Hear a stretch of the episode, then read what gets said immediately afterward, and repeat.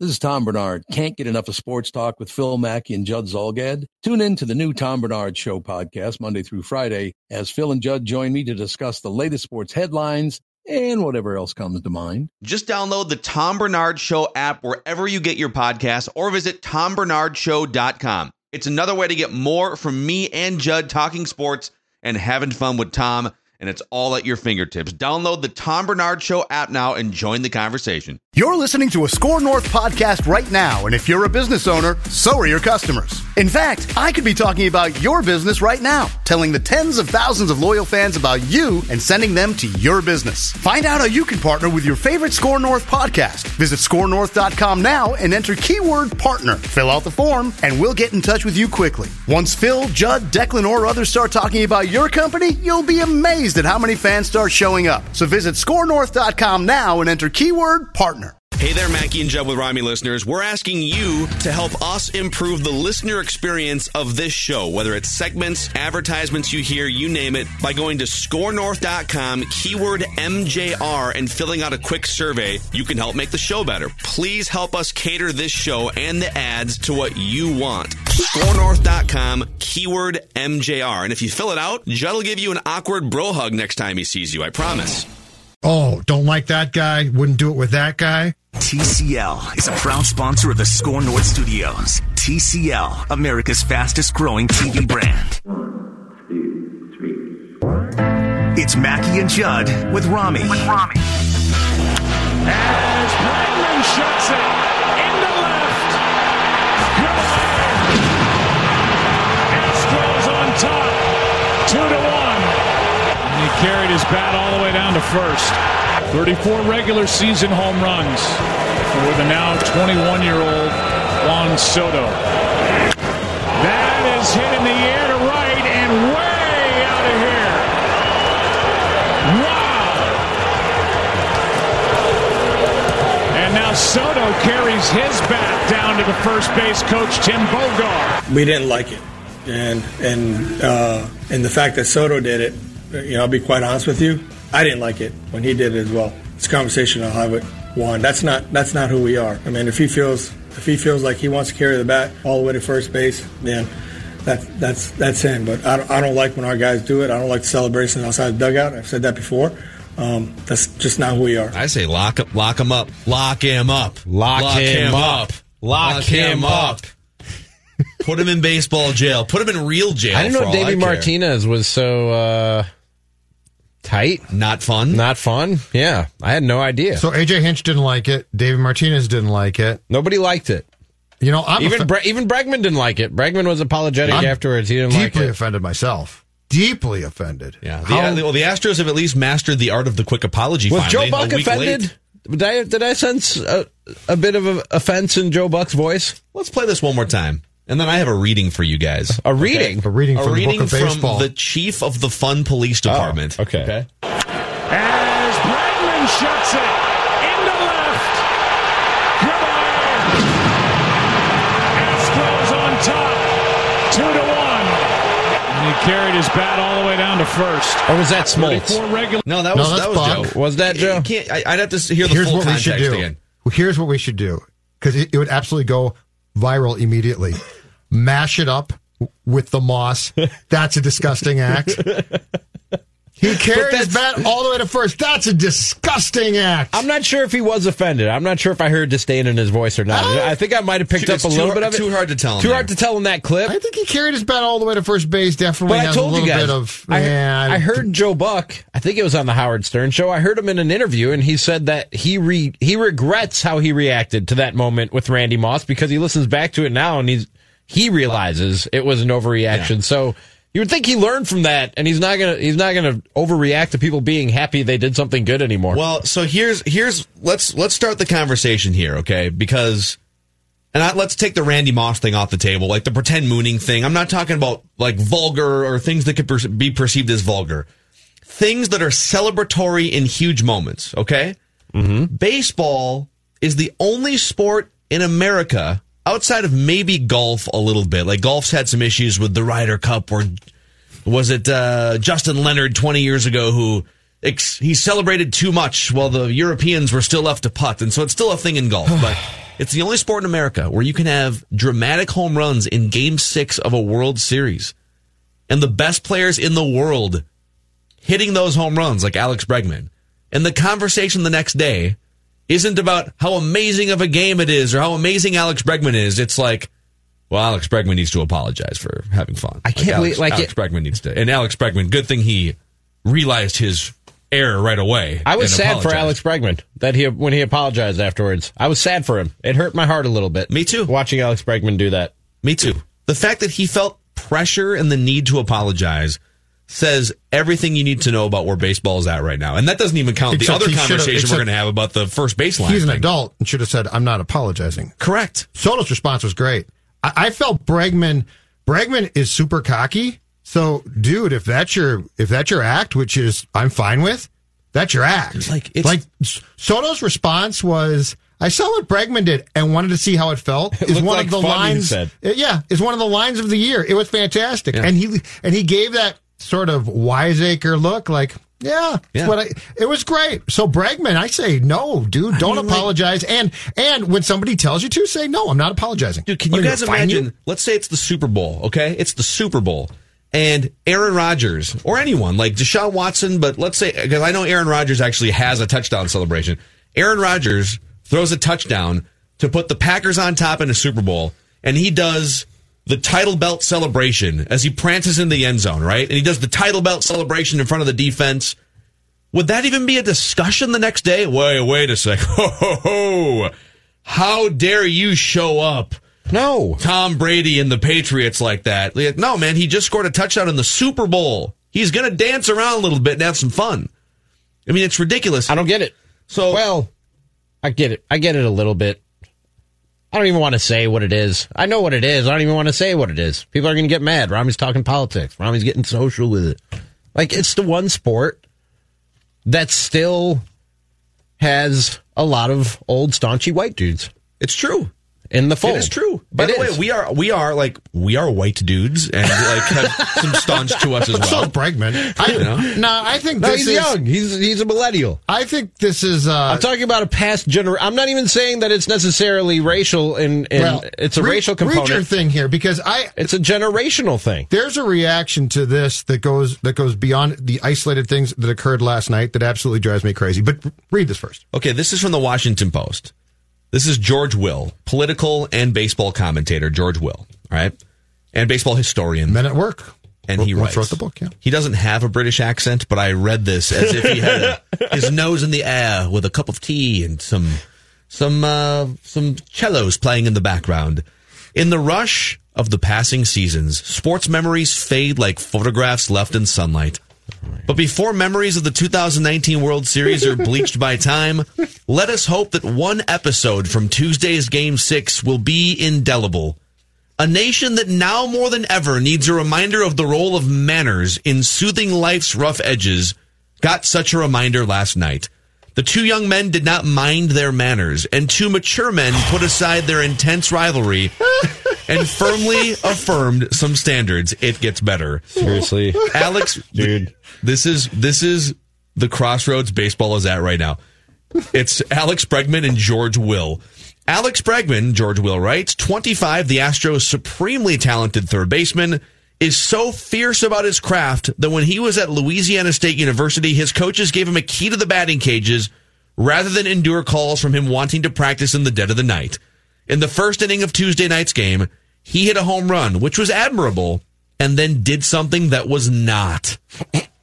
He admired it. Is this for real? For the first and surely the last time in his major league career, he os- he ostentatiously carried his bat all the way to first base before discarding it. This was preening. This is an infectious virus.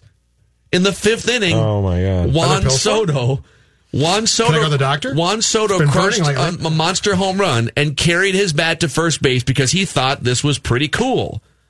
After the game, Bregman, who carries baseball's culture in his DNA, apologized, then did so again, then a third time. There's way more, but Like, I think we get your point. I think we, we- get George's point. And George, by the way, like George, I mean, I'm I'm a baseball nerd. I've the last 20 years, I've I've read George Will. He's a baseball historian, and he's. I- love George Will's baseball commentary for the most part, but dude, like, we need to. This needs to go. This stuffy BS, fun police crap. What's the like? What really? Alex Bregman is one of the most exciting players in the entire world. He hits the biggest home run. I don't know. He hit a couple big home runs, I think, a couple years ago too. One of the biggest home runs in his life right. and he and he just like he's he's freaking out. He's walking down the line with the bat in his hand, and we're gonna treat it as anything other than it's just a 25 year old excited And guy Jose- in a huge moment in his life. And Bautista did the exact same thing. Let it And be was- what it is. These guys are having fun. But okay, so here's my problem. Here, here's my fundamental problem with baseball today. If the sport was absolutely perfect, unflawed, no problems, games were played at a good pace, and this was your big problem, I'd still be like, get over it. But okay, you need something to focus on. You're baseball guy, you're baseball gal. You've been watching the sport for a long time. You need something to focus on. But there's nothing in life that drives me more crazy than a room full of adults looks at kids and tries to fix things when, the adults' lives are so damn flawed themselves and they don't want to look at, at that. We literally had an incident last night, and I don't even care about the interpretation, where a rule was so stupidly written and so poorly articulated through the verbiage of the rule book that nobody really knew what the hell they were, were doing. And they sent up poor Joe Torre, who looks like Giuliani to me up there, trying to interpret something, and he's trying to tell you what's what's what. And anybody's worried about this, like George Will. You love baseball, right?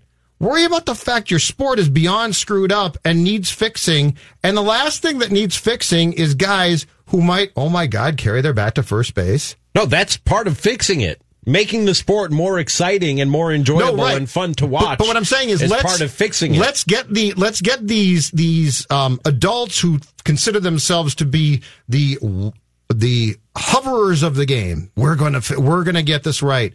Let's get them to be concerned about the real problems. The real problems are the call at first base last night. The real problems are four hour baseball games.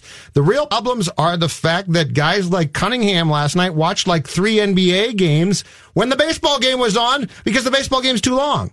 That's what drives me crazy. Like these kids are having fun, basically. They're having Soto's great. Like what is the this kid is a superstar. He's a superstar player, he's a superstar talent, right? He is a superstar and him carrying the bat and then saying gi- giving a smart ass remark is great copy and it's fantastic and it's a great soundbite and it made me laugh. This is what we want. By the way, it sounds like okay. We all three agree on this, and uh, it would be interesting to hear a dissenting voice. So if you're listening right now and you think, okay, Alex Bregman crossed a line last night, and something needs to be said, and you disagree with us, 651-646-8255. I just don't understand why we need the fun police roaming around Game Six of the World Series. This is the same thing as people being offended by Elvis shaking his hips. This is the same thing as Martin Scorsese saying that superhero movies are not film. This is just, this is a generation who doesn't get the next generation. And instead of saying, I just don't get it, we're different. Different is bad to people. It's always bad to the previous generation. Instead of just looking at it and going, hey, I was different than my parents, and they were different than their parents. Every generation is just different and has their own way of entertaining, of being entertained, of celebrating, of showing emotion. It's just different. It's not better or worse. It's just different. And I don't know why we have to keep doing this generation after generation. It doesn't make any sense whatsoever. Guess what, George Will? He wasn't doing that for you. That's not and and that's not who Major League Baseball is trying to get. They got you, old white dude. You're you're a diehard fan. George Will ain't going nowhere, and the the rest of the George Wills of the world aren't going nowhere because somebody tossed a bat.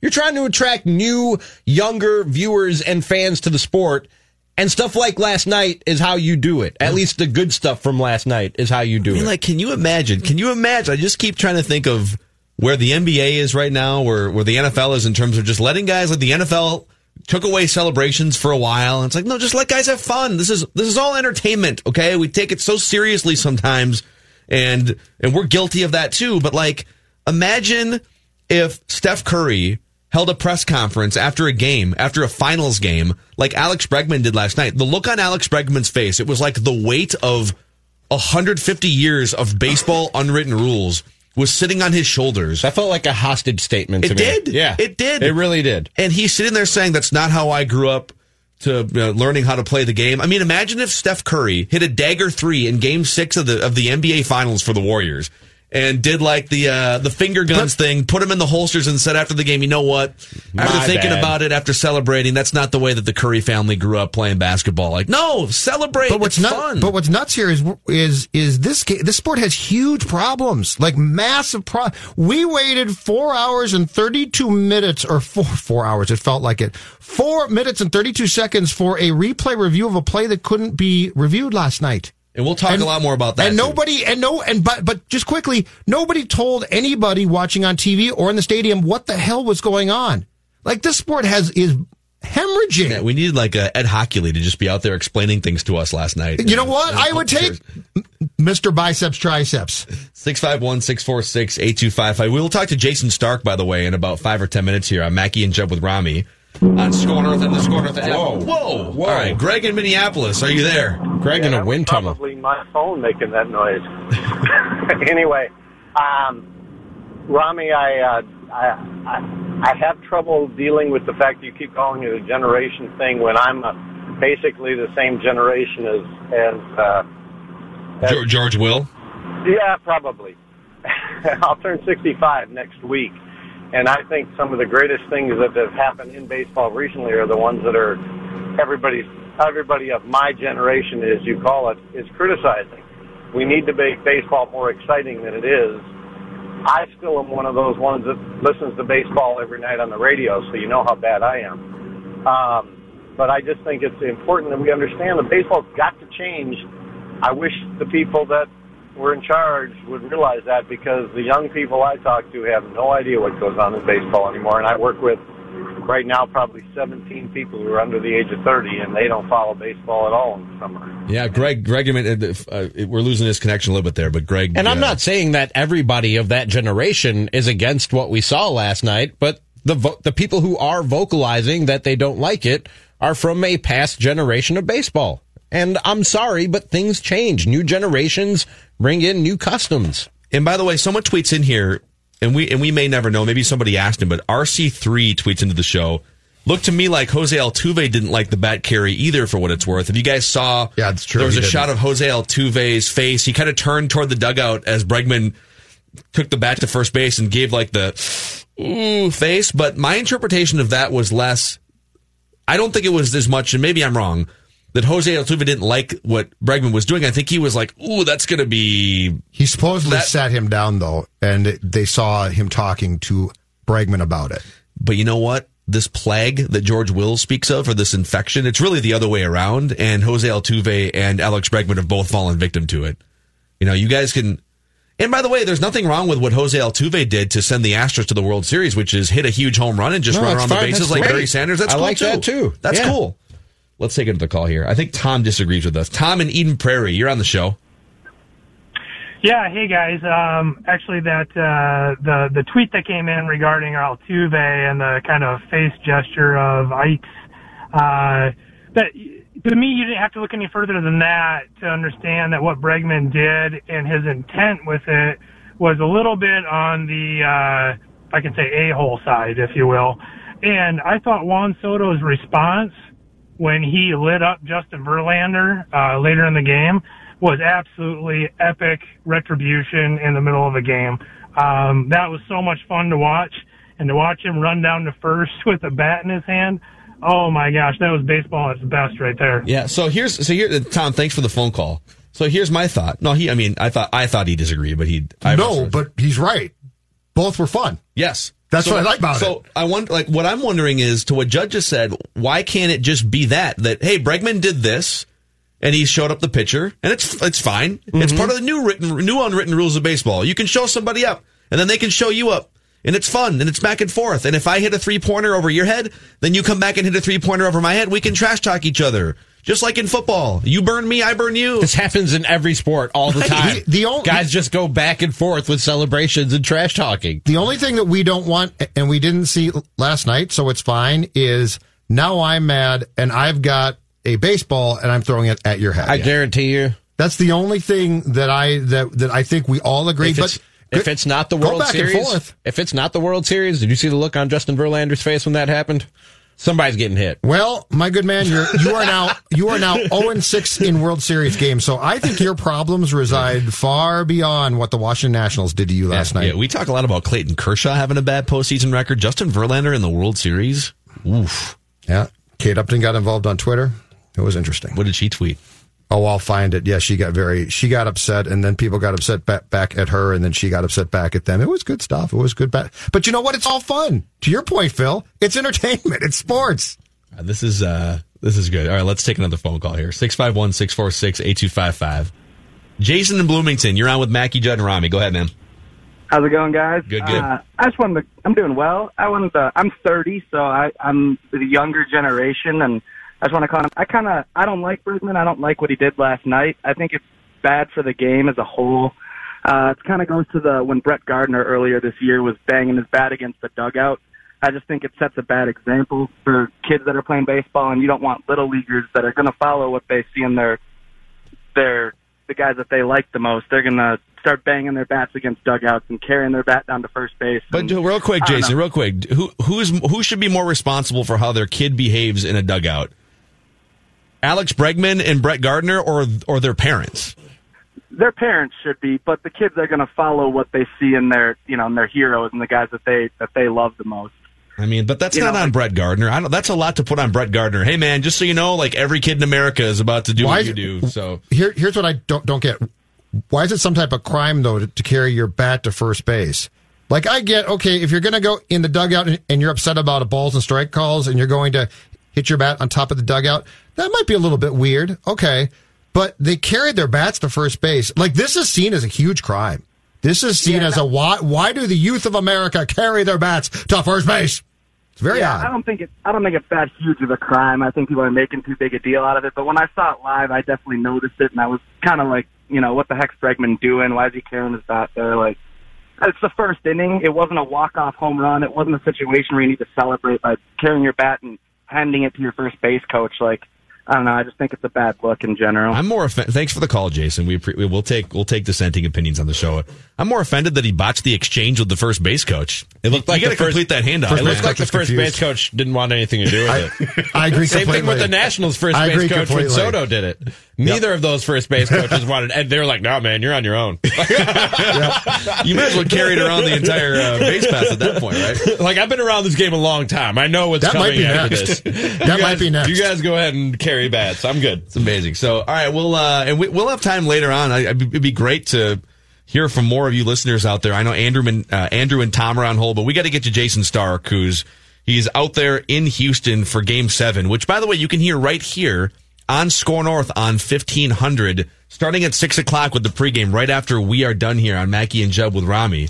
But before we go anywhere, let's talk about Federated here. Federated Mutual Insurance Company has been around for over 100 years down in Owatonna, and uh, they've been helping business owners in a lot of different ways. You know, one of the things about being a business owner is th- you know, things are going to go wrong. You can't, you're never going to be able to prevent things from going wrong, right? That's the only thing you can do is prepare yourself for when things don't go your way and make sure that you are set up with a great insurance company and you have more than just a policy. And that's what you get with Federated. You get a face to face relationship and help across multiple areas of your business. You also get a very uh, generous and giving company that right now is a proud sponsor of University of Minnesota athletics and turnovers for kids.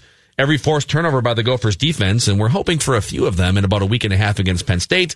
For every forced turnover by the Gophers defense, Federated donates $1,000 to Big Brothers Big Sisters. You can find out more about Federated Insurance at their website, federatedinsurance.com. Federated, it's our business to protect yours.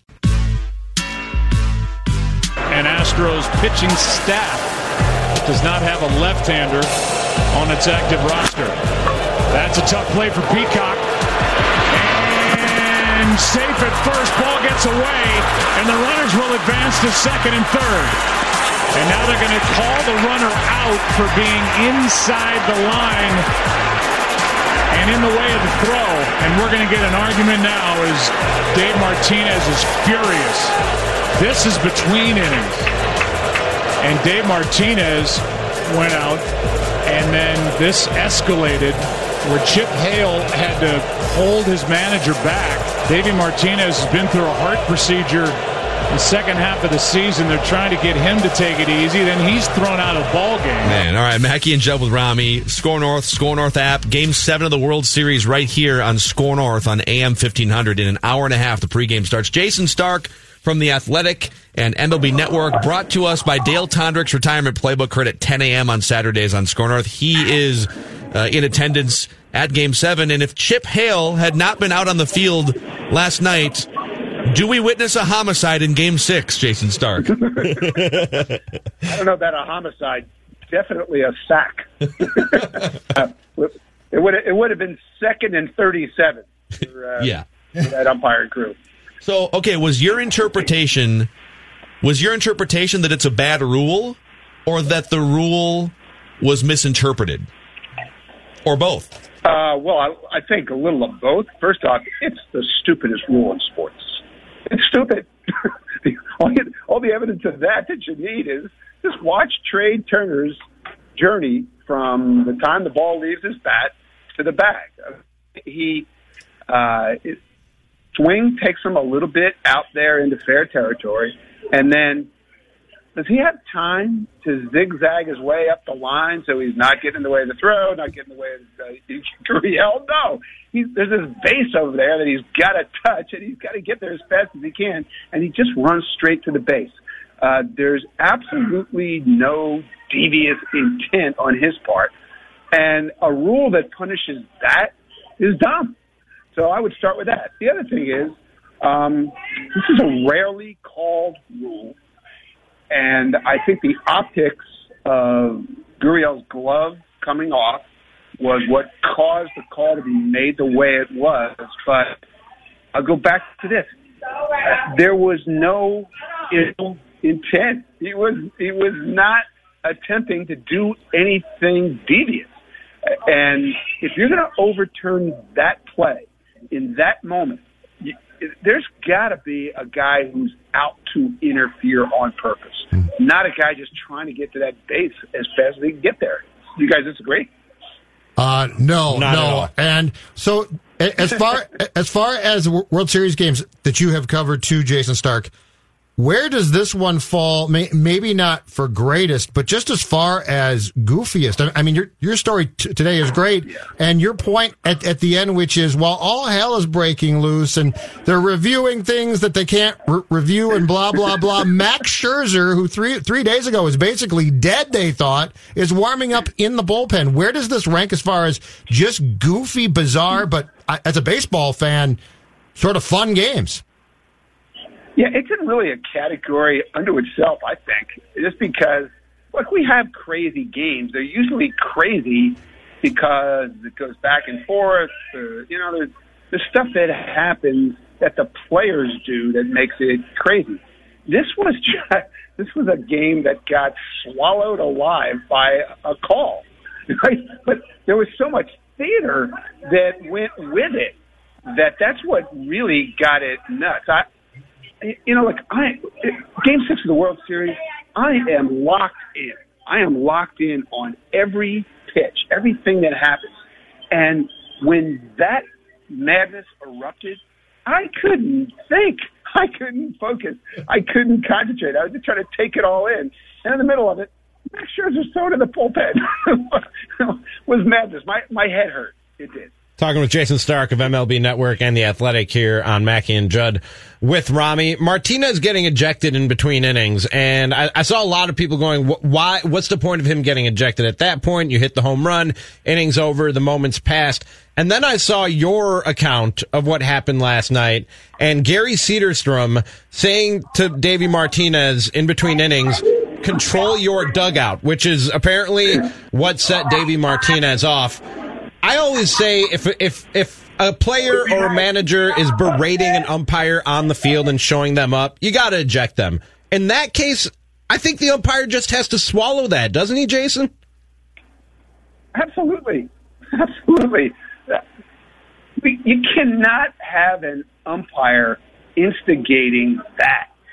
This is the World Series. It's the, it's the seventh inning of Game Six of the World Series. That's completely uncalled for. It got nuts. Davey Martinez got super heated. His dugout was fired up. And they were fired up over the call, then they were fired up over the home. Uh, there's incredible emotion wrapped up in these moments because the journey started a long time ago. You know, opening day was seven months ago now. Think how long ago spring training was. And it all led to that moment. And the umpires have to understand that. Uh, Sam Holbrook injected himself in the game, and Gary Cederstrom injected himself in the emotion of the moment.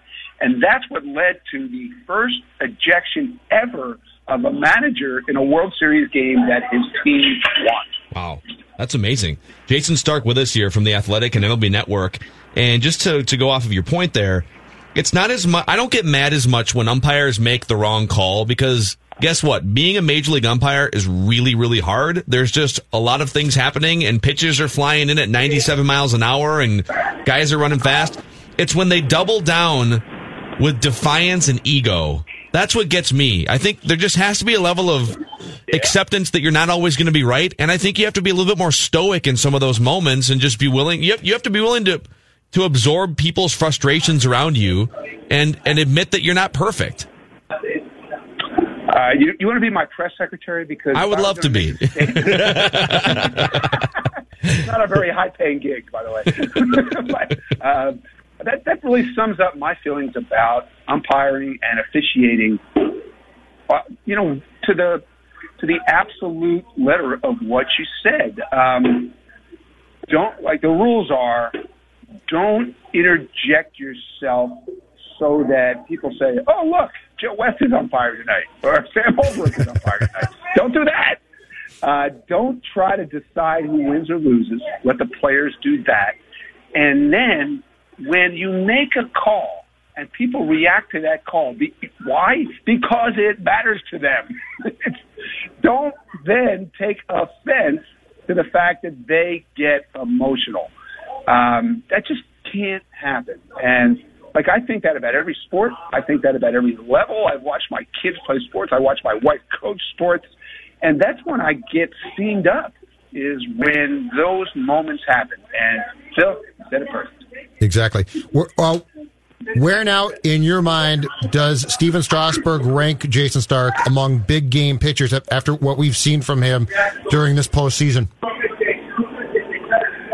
Um, I've been wrestling with this all day. The the the best pitcher in this postseason is it him or is it Gerrit Cole?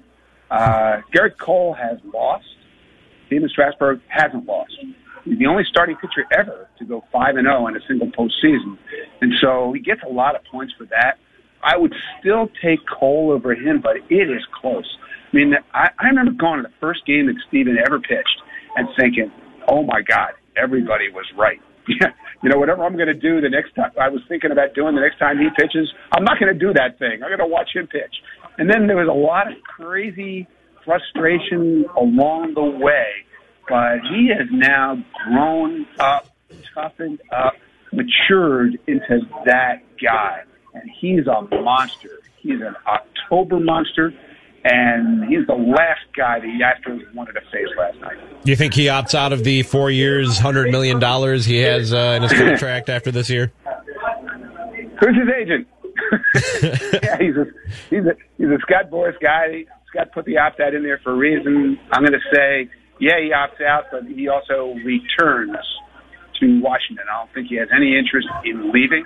I just think he has interest in uh, drumming up a little bit more cash in the checking account. Yeah. So, J- Jason, one more thing here, and then we'll get to uh, trivia.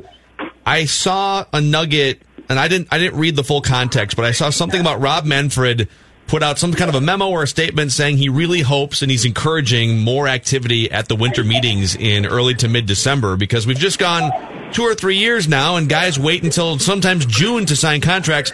Do you think we're going to have more activity earlier in the offseason, or will it be the same old as we've seen the last few years? You know, I haven't taken the temperature of a lot of teams or a lot of agents, but I would say that the agents and executives that I have discussed this with think we're looking at more of the same. What's the over under on when Gerrit Cole and Anthony Rendon sign? March 3rd, February 18th. Mm. I bet it's somewhere in there. Uh, I hope I hope I'm wrong. Like the winter meetings should really be the NFL draft. It should be three or four days of craziness and what's my team doing today? And it's the opposite of that. I don't think I don't know how you get to the NFL draft comparison unless you impose some kind of deadline on transactions, signings, trades, free agents. You have to force something to happen in that period or it won't. Yeah. The, the clubs are way too content now to just wait te- wait agents out, wait players out, and get you know do their business for fifty cents on the dollar. I don't blame them. It's smart. It's smart business, but it's not good for the sport because it doesn't promote the sport. Yeah.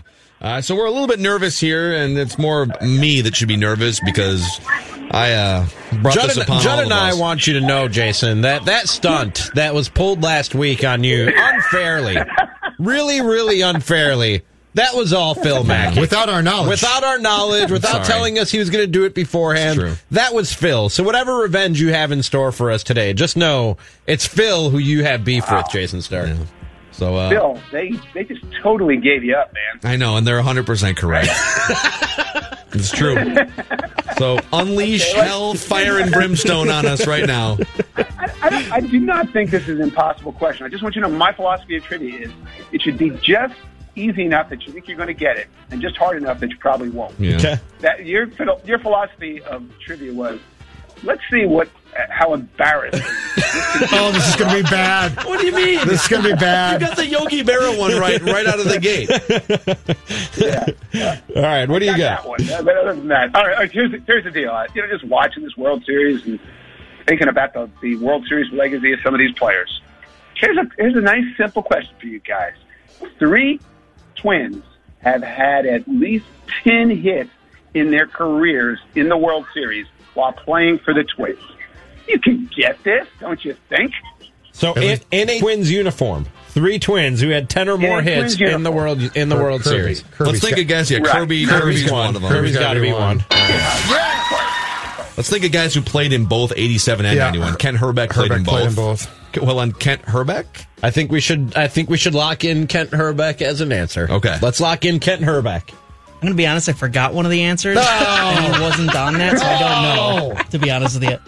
It was one of those last You want me minute to- things. You want me to 'cause- provide the Is Kent you want me to Hrbek correct, Jason? effect? Ah, really? Ken Hrbek, only eight, only eight of them. Wow. Let's. And, I, I say uh, take his number off the take his number off the upper deck wall. Gladdy? Branch? Branch played in both. I mean, Gladdy was glad, Gladdy would have had a lot of at bats. He was a leadoff hitter. All right, Gagne. Gagne's a good one because he played in both. Let's go, Greg Gagne. Greg, Greg Gagne. Oh, Jonathan on my list. Did you, did you get That was on my list. Two Sorry, answers or one answer? I got I got two of them. I don't. They haven't said the other one All yet. right, Greg, Greg, Greg Gagne is in fact correct. There we go. Puck, Gagne. So Oh, wait, wait, hold on. This is all. This all feels wrong. We are hereby playing this question under protest, Get control, get control of your staff, Stark. And we're going to take four and a half minutes to figure this out. All right. Yeah, The show is gonna be silent Did for guess four minutes. Uh, we we well, I don't know. We threw out Dan did Gladden. we We, never we did- locked we threw out Dan Gladden. Now Dan- we're going to lock in Dan, Dan Gladden. Gladden, leadoff hitter on those teams. There we go. Yeah, he, he did. But that does not mean you got the question right because Ken Hrbek No, you're right. got in the way of that. I'm, I'm shocked that it was not tougher, though. I think You're a man of high standards. I think next season we need to take like a family feud approach to Jason's trivia where we get three strikes. Yeah. I agree with that. I think we should get three strikes when it's, a, Survey mul- says- when it's a multiple person answer. Except without the like Jason creepily trying to kiss us like that old host from the seventies. Richard Dawson, man. Yeah, Richard Richard, Dawson. don't. He's not creepy. Start. Tell these guys about Richard Dawson. Come on. Uh, I, I have no idea how creepy Richard Dawson may have been. he just had. He was right off the game show host assembly line, though, wasn't he? He Oh, was. it was great. Him and Wink Martindale. Like, there's got to be like a factory. Yeah, there's got to be a factory for people like him. They just, they, you just open the door and here they come. What, what, what game do you need me to coach? I was ten thousand dollar pyramid. I'm in. Exactly. That is Jayson Stark from The Athletic and MLB Network. And uh, again, you can hear Game 7 of the World Series tonight on SKOR North. So, all right, Jason, enjoy Game 7 tonight. Appreciate it, guys. Had a lot of fun today and all year. Thanks for everything. It's been awesome, Thank you. and Thank you, Jason. uh, we'll ho- hopefully do it again next year, all right? That'd be cool. All right, Sounds man. good. Jayson Stark from uh, The Athletic MLB Network. Just awesome. It's been so much fun having him on the show again this year. Oh, he's been He's fantastic. been great. For, he's been on for like three years, and this was probably the most fun we've had with him because the Twins were good, and so Yeah, was yeah, because we actually had something positive to talk about. exactly. So, all right, uh, I know we already did a wild minute yesterday, but we have an emergency wild minute on the schedule. An emergency wild minute. Yeah. I'm going to bring calm though. Oh. It's very unzolgadian. So we'll do that. We also, Andrew, you've been on hold for a while, and if, if you want to chime in, if you disagree with it, we all think that it's ridiculous that Alex Bregman was forced into apologizing because of unwritten rules. You can't carry your bat to first base, or uh, it's a it's a crime apparently. And if you disagree, chime in 651-646-8255. You know, Luther Brookdale Toyota has a couple great specials going on right now. 2019 models, they're trying to uh, move them off the lot so they can make room for 2020s, and that means great deals for you. A lot of great deals for you. How about this 2020 Corolla LE? Brand new model, by the way, that 2019 Corolla. New exterior, uh, some new features on the interior. You can lease one for three years, a 36 month lease for just $179 a month. That's ridiculous. Think about the things that you probably, like, you probably spend more than that on your cable bill, for God's sakes. $179 a month for a brand new 2020 Corolla LE. The 2019s that they've got some great deals on. Uh, how about the Highlander? 0% financing for 60 months on a 2019 Highlander or a 2019 RAV4, which is what I'm driving. 1.9% financing for 60 months. Corner of 694 and Brooklyn Boulevard. Stop in. Tell them Phil Mackey sent you. You can stop by the website too, lutherbrookdaletoyota.com. We are Mackey and Judd with Rami on SKOR North. Jonathan here with the SKOR North download brought to you by Tondrick Financial. You can listen to SKOR North with Amazon Alexa. Just say, Alexa, open SKOR North, and you'll hear the soothing sounds of Purple Daily, Mackey and Jothrami, and much, much more. Just say, Alexa, open SKOR North. Mike Zimmer had his midweek press conference ahead of Vikings Chiefs this weekend, and he's asked about the Jayron Kearse weekend arrest, and here's what he had to say about it. Hint, he was not happy at all. Well, I'm very, very ticked off. Uh, you know, since I've been here the last six years, I've worked extremely hard to clean up the reputation of this organization, this team off the field. Uh, we put in a lot of resources for them to uh, um, not have these kind of issues, and for them to do that is really uh, idiotic. idiotic. I guess that's uh, how we're describing that now.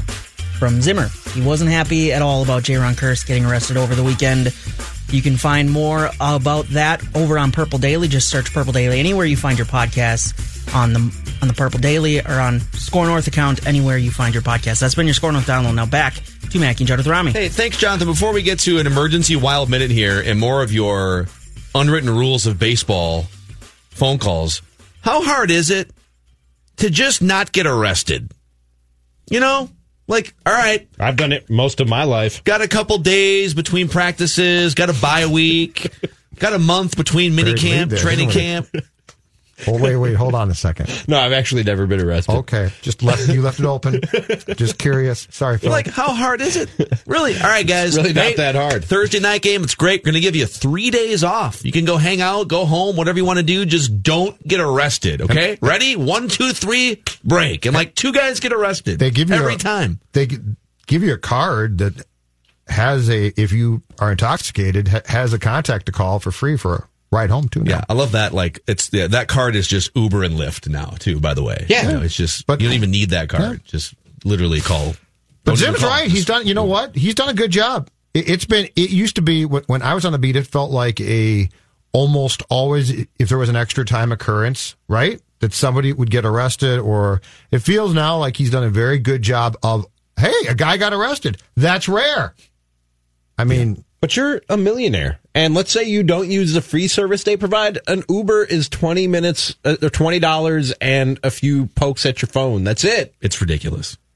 Like I don't understand drunk driving by anybody in 2019. It doesn't make sense. Period. It never really made sense. But you were like, oh, okay. I mean, taxis might be hard to get. Whatever. Like back in the day, we had a different attitude about DUIs because it was much easier to get them. It should be borderline impossible now to get a DUI. and then he had the gun that was loaded, not registered. That's also a problem. That's a bad idea That's too. yeah. That's a little bit of a problem. Yeah, just don't get arrested. Just don't get arrested. Just don't All right, Judd, we have a one minute bet get here. away with stuff. Oh, thank you. Emergency wild minute. Okay, let me offer. Uh, this song is up tempo, but I'd like to offer a calming influence Oh. to Wild fans out there. Thank you very much. Wild minute. In one minute, I'm going to take your fears and dial them down several notches. Yes, your team got up three nothing in the second period last night, and yes, it was three to one after two, and yes, you were playing the hated Dallas Stars. And yes, your team then gave up five unanswered goals in the third period and got absolutely rolled to the tune of a 6 3 loss. But I have a question for you. And I said this on Morning Judd today. What did you expect? This team's not very good. The Dallas Stars didn't apply themselves for two periods. And then, much like Big Brother playing Little Brother in the third period, they decide to kick your butt. They're faster, they're better, they're stronger. This was, don't forget this, when the Wild has a high draft pick. Last night will be seen as a good thing. Yes, it might be painful now, but prepare yourself for more losses like that one. In fact, they probably won't lead much, and that's okay, especially on the road. This is a calming influence. I am here to bring it down and tell you don't call for jobs. That's my job, and I'm not doing it. Bruce Boudreau should not be fired. Players will be traded eventually. Allow Bill Guerin to do his job. That is my offering of calm for the Wild. Wow. That's about as calm as I've ever heard Judd Zulgad after the Wild. I gives feel up like he's six very straight goals. He's Zen. Been, he's been very zen about the Wild this whole season. I am. He, Yeah. Feels like Judd, that too. Judd knows what he's in for, Yeah, yeah. I'm very zen and he's okay it. with it. Trust the process. No, in fact, I encourage it. Exactly. Yeah, this is what you want. Thank you. By the way, Judd's Hockey Show, anywhere you find your favorite podcasts, the SKOR North app is always a great place to go. Apple and Spotify. You can find uh, an emergency episode of Judd's Hockey Show too. But A reaction Lou last Nanne night, part yeah. of that. Yep. Go uh, go listen. All right, Mark in South Dakota. Hey guys, how great! First of all, how great is it that that Zimmer called uh, Kearse uh, what he did stupid and idiotic? I love a coach that's willing to say that.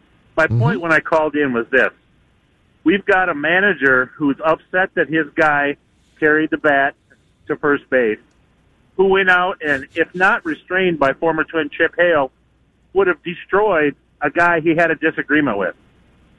And the bigger problem is the fact that the guy was having fun and he carried the bat to first base.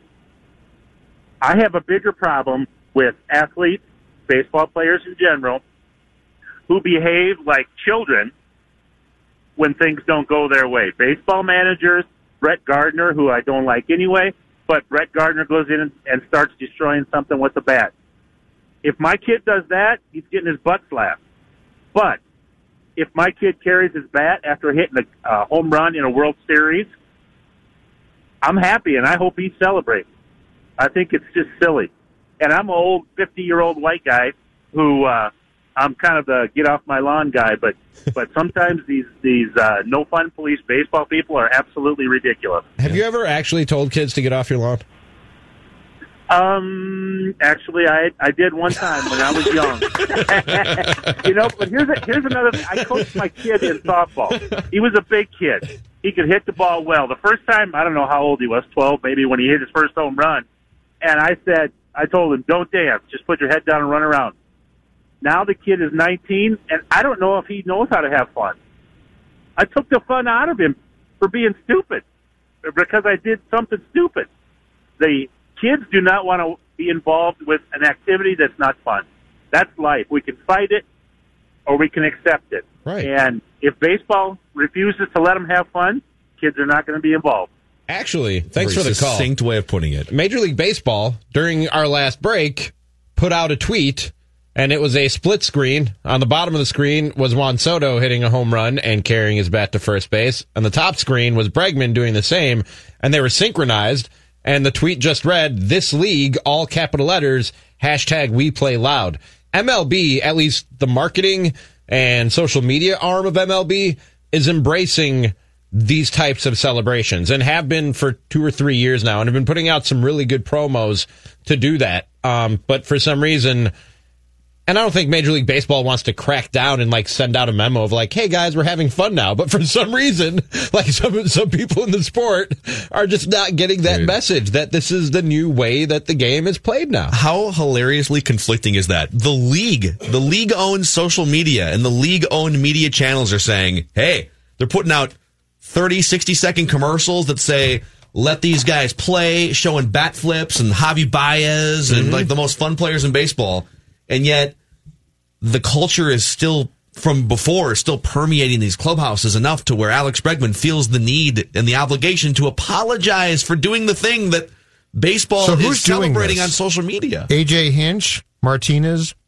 Who's passing these rules now? And then you look at like if Joe- the league's encouraging you to have fun, like who who's coming down and being like, oh no no no I, no. ne- and I never knew that Davey Martinez was Davey Martinez was so straight laced. He was he was Joe Maddon's bench coach for years. Joe Maddon doesn't care. His thing is let guys be themselves. I don't know. I don't know when Dave Martinez got so so tight, so so wound up about the unwritten rules. Uh, Andrew and Annandale, you're on with Mackey Judd and Rami. Hello, gentlemen. So here's the thing. I, I'm Judd's age, but I'm an old school baseball fan. That being said, I don't have any issue when players want to celebrate. What I don't get is how is carrying the bat to first place, first base, a celebration? To me, if Bregman hits a home run and he jumps up and down and you know throws his fist in the air, that's a celebration. Carrying the bat, he didn't. I don't think he even knew what he was doing. He was excited and he forgot to drop the bat. So I don't I don't get how carrying a bat is a celebration, and I don't get how, how on your radio station Chris Singleton says it's disrespectful. I don't get that. Yeah, Chris uh, Chris Singleton can be a little little bit old school. He's kind of in between. I think Chris Singleton appreciates. a I guess bat I flip once in don't a get while. why people care though. Like and the bat flip too. Why do we care so much? Whether it was a celebration, whether it was Yeah. just something he did in the moment, like just who cares? My only objection is if you do something that can injure an- another player, right? Which is a pitcher gets mad at at the next guy up at the plate and hits him. That makes no sense to me. Yeah. But like if you carry the bat or you do what Jose Bautista did, which was a fantastic game and a great moment in time, I thought. And people are like, oh no, you can't, you just can't do that. This is what I don't get. Like, how are we, to the caller's point, how are we legislating these rules? Okay, so he carried the bat because he was excited, but that's still wrong. Like who's who's doling out? Who's got these rules? Who's who's deciding what can and can't be done? And if the other players, if most of them don't care, why does anybody care? Dude, then you look at like some of the the figures that are representing baseball publicly, and it's like Yeah. look at Rob Manfred, Joe Torre, and like like all due respect to Joe Torre, he's one of the most legendary figures in baseball and legendary manager. But it's like l- just look around, look at look at the people legislating not only the rules but just the messaging of baseball, and Some it's of a lot of the same looking guys. Some of these, it seems like they're just coming up with them like as we go along. What was Correct. what was the offense that Max Kepler had? And he and afterwards he was like, "Yeah, I didn't even know that that was." Oh, he an swung at a pitch. He swung at a pitch That's in like right. a seven to two game he or swung something. on a 3-0 pitch when In they like were up seven big. to two or and he was eight like, to and he apologized. He was like, "Yeah, I, I didn't know about that." Well, and, and the uh, telecast I'm got really mad. Sorry, I got one of my pit, one of my hit, one of my teammates hit. You didn't get one of your teammates hit. Their childish reaction to you swinging at a baseball, which is your job, is what got your teammate And hit. If I'm not mistaken on the play that we're talking about, the telecast immediately is like, "Oh, whoa, whoa, he swung at that pitch." No, it was uh, Jake Cave, right? It was Jake Cave who hadn't had like a hit in weeks. He That's right. swung It at was the pitch. Kepler who they beamed yeah, and because they, of it. And they beat, and, but the telecast immediately is like, "Oh, that's a problem." And I'm sitting at home like, "It is. What's a problem here? That was a cookie. He just hit it. Yeah. It's a single. Okay. Yeah. We should still like. There's so much more meat on the bone from last night too. But we can we can dive into more of it uh, later on when we come back. So we, Trea we Turner was the best. Which part? Where he was lighting up Joe Torre on well, the he's like, mic? go to Joe Torre. He's right there. Won't look at me. That was Won't hilarious. Look. That, was, pretty amazing. Um, Baker Mayfield had a podium meltdown. Actually, we kind of tap danced around uh, of uh, the, the current changing landscape of quarterbacks yesterday. I have a pecking order for you guys, Hmm? and I want you to tell me how much you agree or disagree. A quarterback related pecking order when we come back here. Mackey and Judd with Rami on SKOR North in the TCL studios, where we will absolutely be watching uh, all kinds of sports this week on our TCL TVs in here. There, there's there's not a better TV on the market to watch live sports than a TCL 55 inch Roku TV or whatever size you want. And if you're a cord cutter out there and you're looking for the best TV with the most streaming options, you found it with TCL. 5,000 plus streaming channels and 500,000 plus movies and TV show episodes. I think, uh, I think right now my favorite list of streaming channels that I watch with that built-in Roku device, ESPN Plus with Peyton's Places and the film breakdowns they do, all kinds of fun stuff there. And uh, I got to admit, still into the WWE Network. I like to go watch old Attitude Era stuff from the late '90s, and it's just easy for me to toggle back and forth between my favorite streaming channels and also my cable or satellite. If you're a satellite uh, person, TCL is America's fastest growing TV brand for a reason. Stop into any major local retailer to stare at one for yourself. It's not big enough, but it's sure good when you're having it. TCL is a proud sponsor of the SKOR North Studios. TCL, America's fastest growing TV brand. One, two, three. It's Mackey and Judd with Rami. With Rami. It seemed like there was a lack of urgency there, or something going on. There was a penalty, so there were negative yardage. No, but there was a lot of time between snaps. Uh, well, when the penalty happened and we're behind the chains. No, no, no, stop saying but. I just told you the clock was running and we had a penalty. You want to give them the ball back? No, you don't play. You don't know it. That's just plain and simple. Was I happy with the drive? No, we didn't score points. It's the dumbest question you could ask. What? Jesus, Tony. That was Baker Mayfield. Is that today? It was with Tony, Tony Grossi, long, long time reporter in Cleveland, asking the questions. Dude, like that's such a glimpse into why that guy Baker Mayfield is going to be a bust of a starting quarterback. He might, he might. It's. It's possible he figures that out to some degree, but I don't think you can be that immature and that reactive. Quarterback is a position where you just have to be able to own stuff and be an adult. You just do like you're the leader of a group of 53 and you're reacting that way to a media member. It's also constant. What is wrong with you? It's also constant processing, like uh, really intelligent processing too. Where, because like when when he says I and then he he went in the locker room and of course because it's 2019 took to a Twitter, which is fantastic. It's like tweeting, "I'm just trying to win here." Well, everybody on your football team wants to win. Like the guard wants to win too, and the center wants to win, and the linebackers want to win. But quarterback is is a position and a job where it's yeah you, you want to win, but you're one guy who it matters how you get there. Yeah, like it can't just be I tried to win and now I'm ticked off. Everyone's ticked off, but you but you're the guy that your teammates and everybody looks to for okay, so give us the formula. And in order for you to be, in order for you to max out at that position and to be the leader that you need to be to max out of that position, I just don't think you can be reacting to everything that he reacts to. I think, I just think there has to be a certain level of stoicism where you just don't really care what Rex Ryan thinks. And you don't really care, like, if the questions are dumb. You just, you have your message and then you go to work. I've defended guys before who lose their temper in a press conference and storm off. Two recent examples I can think of was Cam Newton after the Super Bowl and uh, Giannis last year after they were eliminated from the Eastern Conference Finals. Yeah. And I chalk that up to these guys just suffered the worst loss of their lives and uh, don't really feel like answering your questions right now. And that's that's a human reaction. And I don't blame these guys for being human. Sometimes losing your temper is a human reaction. We've all done it. This right here, this is a midweek press conference and really pretty relatively harmless questions that are being asked that are sending Baker Mayfield spinning. I've I've defended Baker Mayfield before. The whole Colin Cowherd thing, he was a guest on Colin Cowherd's show. Cowherd dug up an old take that he had on Baker Mayfield yeah. about the way that he celebrated a touchdown in college. He brought that up to Baker Mayfield, and I thought Baker Mayfield's answer was a good one and really kind of shut up Colin Cowherd and made him look kind of silly for his take.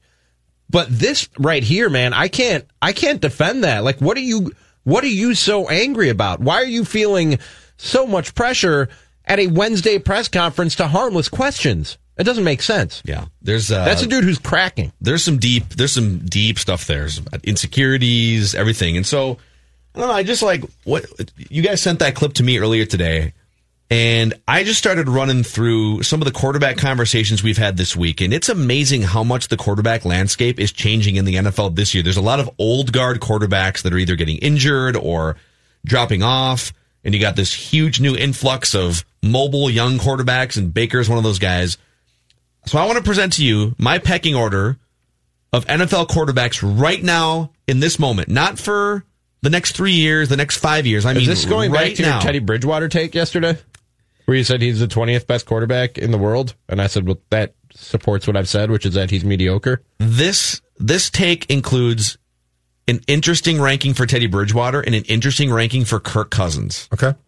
All right. And I want I so Jonathan, let's fire up some NFL films music. Some cellos, some strings, some Sam Spence. And I'm going to start at the bottom. I've even categorized these for you guys, okay? All right. So you feel free to stop me as I'm going along here, but I'm most interested in your reaction to where I have Teddy Bridgewater and Kirk Cousins right now. And I and again, this isn't five years from now. This guy could be above. This is right now in the NFL. You have a game to win, and who are you? Who do you trust most right now? Okay, assuming health. By the way, I've got 33 guys ranked. Number 33, and the, by the way, the, the group of nine in the bottom. This is a category I'm titling "Total Disaster." These guys are actively trying to lose a football game for you, and if they are trying to win, you should probably pull them because they're not good enough. Go Ryan Fitzpatrick. Well, here's the group, all right? It includes, actually, I didn't even think I put Fitzpatrick in here, but he, sh- he, he should be in this last group. respect for 34, All right. Wow. Marcus Mariota, Joe Flacco, Mitch Trubisky, yep. Case Keenum. Uh, I did put, I'm sorry, I did put uh, Ryan Fitzpatrick in here at 29th. Okay. Baker Mayfield, Andy Dalton, Sam Darnold, Josh Allen. Despite the record of that team, Josh Allen's been pretty terrible, and Jameis Winston. I think there are nine total disaster quarterbacks in the NFL right now. And by the way, I have Cam Newton off the list right now. I didn't put Cam Newton on my list. He just hasn't played. No, you can't call him a disaster. He's not in that cat. He's not Right. even on the but list. But you're not is what I'm including him. You, All right. you just excluded him Yep. altogether. Okay. Fair enough. Uh, the next five, Uh-huh. it's in a category need to see more. Just need to see more of these guys. Number 23, Daniel Jones. Number 22, Kyle Allen. Number 21, Jimmy Garoppolo. Number 20, Gardner Minshew. Number 19, Jacoby Brissett, who's having he's off to a great start. I was going to say just, I've been impressed so far. just need to Gardner see. Minshew, man, he's a cult hero. I know. So we're, not- we're not exactly dealing with scraps in the top 20 here, though. Okay, Take him anytime. all right. Uh, I, I put these next three guys in the weekly bridge game gathering. Okay, at the old folks' home. I just put uh, Matt Ryan, Ben Roethlisberger, and Philip Rivers all between 16 and 18. Yeah. They're all just kind of like over the age of 35, and they're all playing uh, playing cards together. Yep. And if you wanted to fight me and say that Jacoby Brissett should be 16th on that list instead of Philip Rivers, I'm not going to fight you too much. But I just wanted to put the old guys in one category together, so they're All right. uh, 16 to 18. Okay. Number 15 in this category here is give them some weapons, and they'll probably carve you up. Give them some time in the pocket, they'll probably carve you up. Number 15, Derek Carr is having a nice bounce back season with Jon Gruden. Leads the league along with Kirk Cousins in completion percentage right now. Jared Goff, I have 14th, even though he's been kind of a disaster this year. But I'm going to also, I'm not going to discredit the last year or two. So I'm putting Jared Goff 14th. I have Teddy Bridgewater 13th on my list hmm. of current quarterbacks. I take him. I take him right now. He should be starting. Is there anyone? It's a crime he's not starting. Is there anyone below Teddy Bridgewater that I've read off? The, like I, I like Jacoby Brissett. Okay, um, healthy Philip Rivers. eh, Well, he Uh, is healthy. Healthy Ben he's just Roethlisberger. old. Yeah, he's old. I mean, like Roethlisberger's so hurt, banged up at this point. Um, may, maybe that group of maybe maybe that group of Brissett and Minshew and those guys maybe.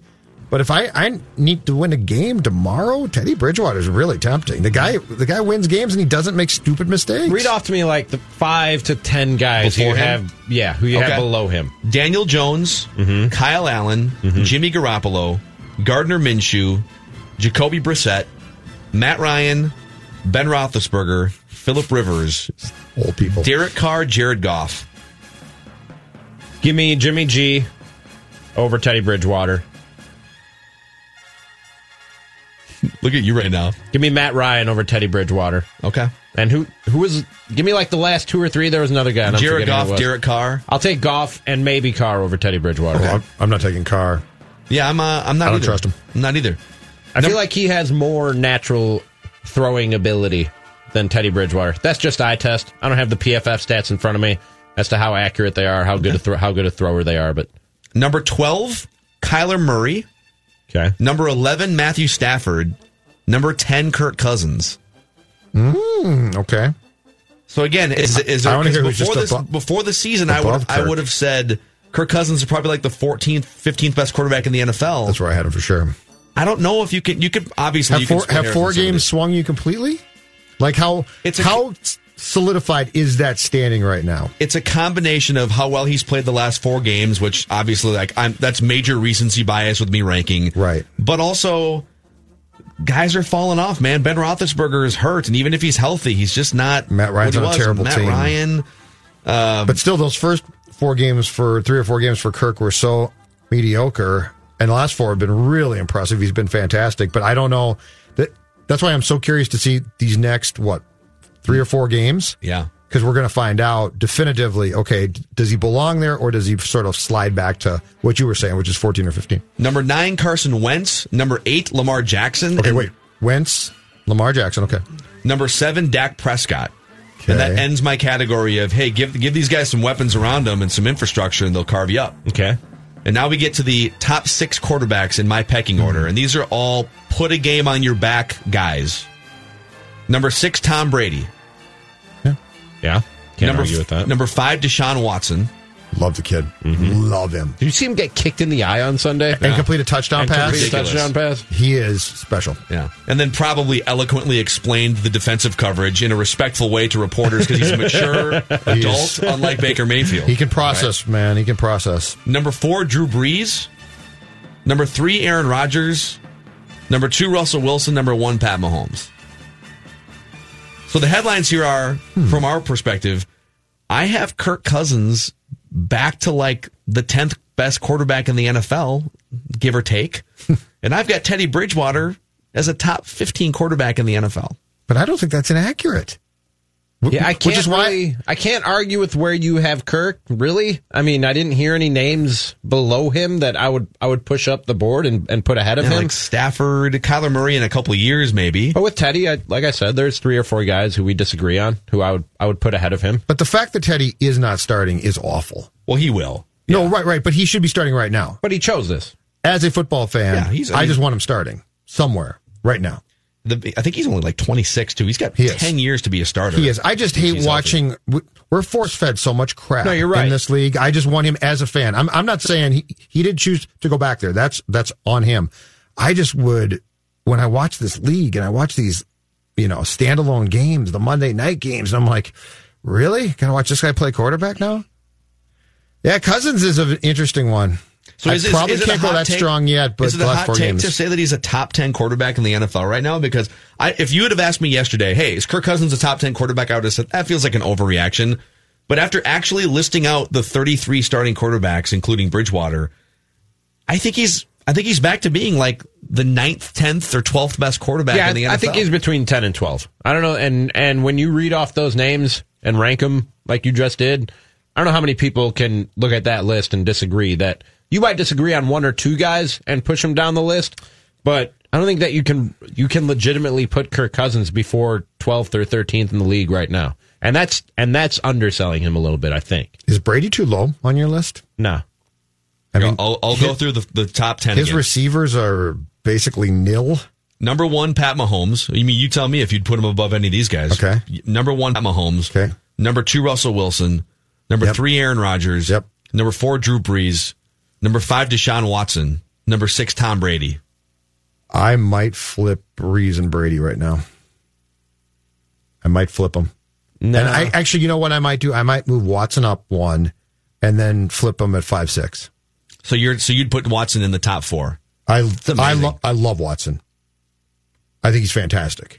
Uh, Dak Prescott having a great season. Lamar Jackson, Carson Wentz, and then Kirk Cousins. Yeah, Kirk Cousins. I mean, I, I thought about Matthew Stafford and you know Derek Carr feels like there's some hollow fantasy numbers there in some ways, but he's also just playing better than he did maybe a couple years ago. So What it, the, the other thing, just listing all these out, a third of the starting quarterbacks are just complete disasters right now. Just absolute disasters. Yeah, quarterback play has taken a huge dip this year in the NFL, which Compared is a problem. year. Which is a problem because, as I keep pointing out, with leagues like the associate, what was the the AAF? What did you call it? The association. The association. The alliance. The alliance. The is alliance. calls it. The Alliance of American Football. The alliance, God the rest its XFL. soul. Quarterback play drives the entertainment value of the sport of football. So this is really not, really, really not good for the NFL. And I don't know. They've already changed the rules to make the game easier for quarterbacks and for passing games.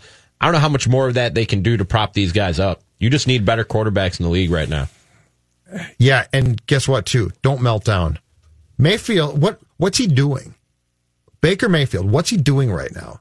Like why why to Phil's point, why are you concerned about this outside stuff? Well, okay, your team's not good. It's a combination the of media doesn't matter. He's an insecure guy who overprojects and he's not good enough. I mean, it's really that simple. That's the formula.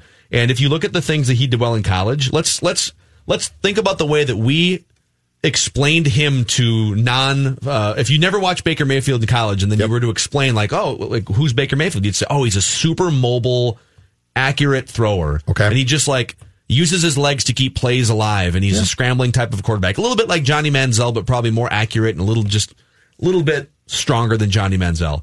But if most of his game in college was being able to avoid pass rushers and get out of the pocket and and run, like he doesn't have elite speed. He's not he's not running like here's my- Michael Vick in his prime. But neither He's does Aaron Rodgers. Neither Aaron Rodgers is faster than Baker Mayfield. Aaron Rodgers five years ago is faster than But Baker. here's my- Baker Mayfield's not one of the ten fastest. Here's my concern, though.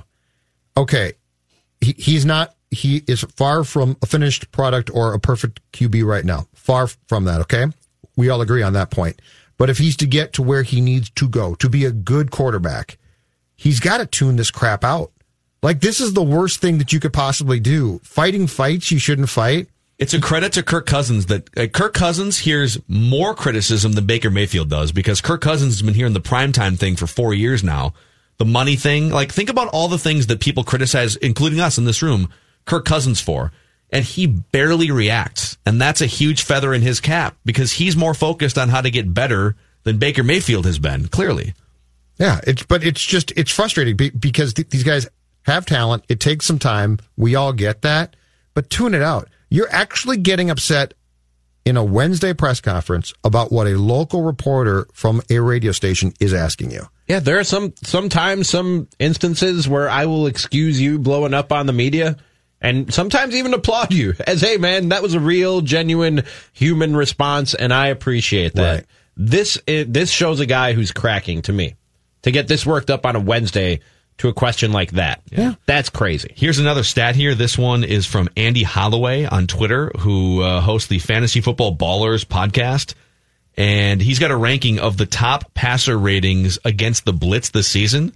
Number five, Matthew Stafford. Number four, Derek Carr. Number three, Aaron Rodgers. Number two, Teddy Bridgewater. Number one, Kirk Cousins. Against the Blitz. Kirk Cousins and Teddy Bridgewater have the highest passer ratings in the NFL, and Aaron Rodgers is number three. That's another interesting stat. Um, real quick, in 60 seconds or less, what are you guys on tonight? We've got we've got Game Seven. We've got I know I know Rami's not going to be glued to the Wild game, but we've got Wolves and Sixers tonight. Yes. Embiid and Karl Anthony Towns. I haven't set up I don't have my two TV set up in the living room yet. I keep putting that off since I moved into my apartment 10 months ago. He's really putting it off. I know. Rami. I know. I know. I'm lazy. So I'll have uh I'll have well the Wolves start an hour earlier, don't they? Than the World Series? Do they start at Yeah, six? I think they start at six. In Philadelphia, yeah, that makes so sense. So I'll be able to watch the first half of the Wolves while I make chicken stir fry. And then uh, I'll move that to the tablet once the World Series starts, and I'll have the two screens going at the same time. Not two TVs. Why not just like wait? Screens. Wor- Wait. World Series is going to go four hours at least.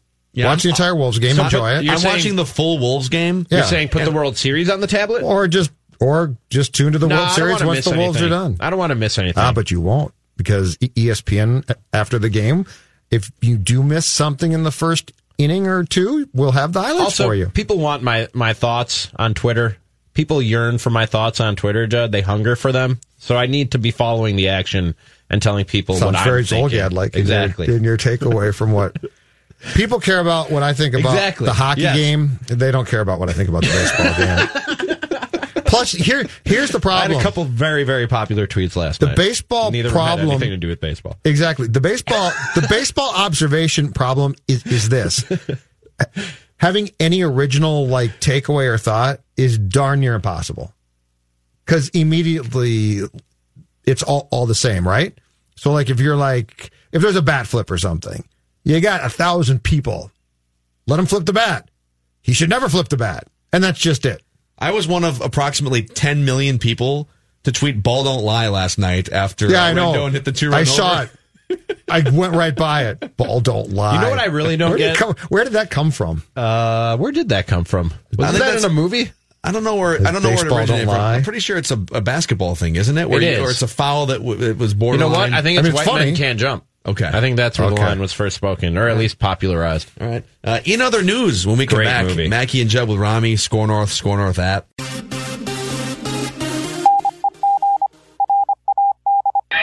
In other news, That's right, midweek, mid show. Time to take a break from all that hard hitting sports talk. We bring you here at SKOR North and give you some of the uh, more weird and wacky news from around the world, including from Lancaster, California. in other news, School officials in Lancaster were scrambling to respond Tuesday after middle school students reportedly dialed a suicide prevention hotline and heard a sexually explicit message instead. New Vista middle school students allegedly stumbled across a sex hotline instead of the resource number they were originally looking for. Oh my gosh. The back of student ID badges listed several emergency and resource numbers. The difference between the two hotline numbers is just one digit, but it was enough to leave many parents f- furious.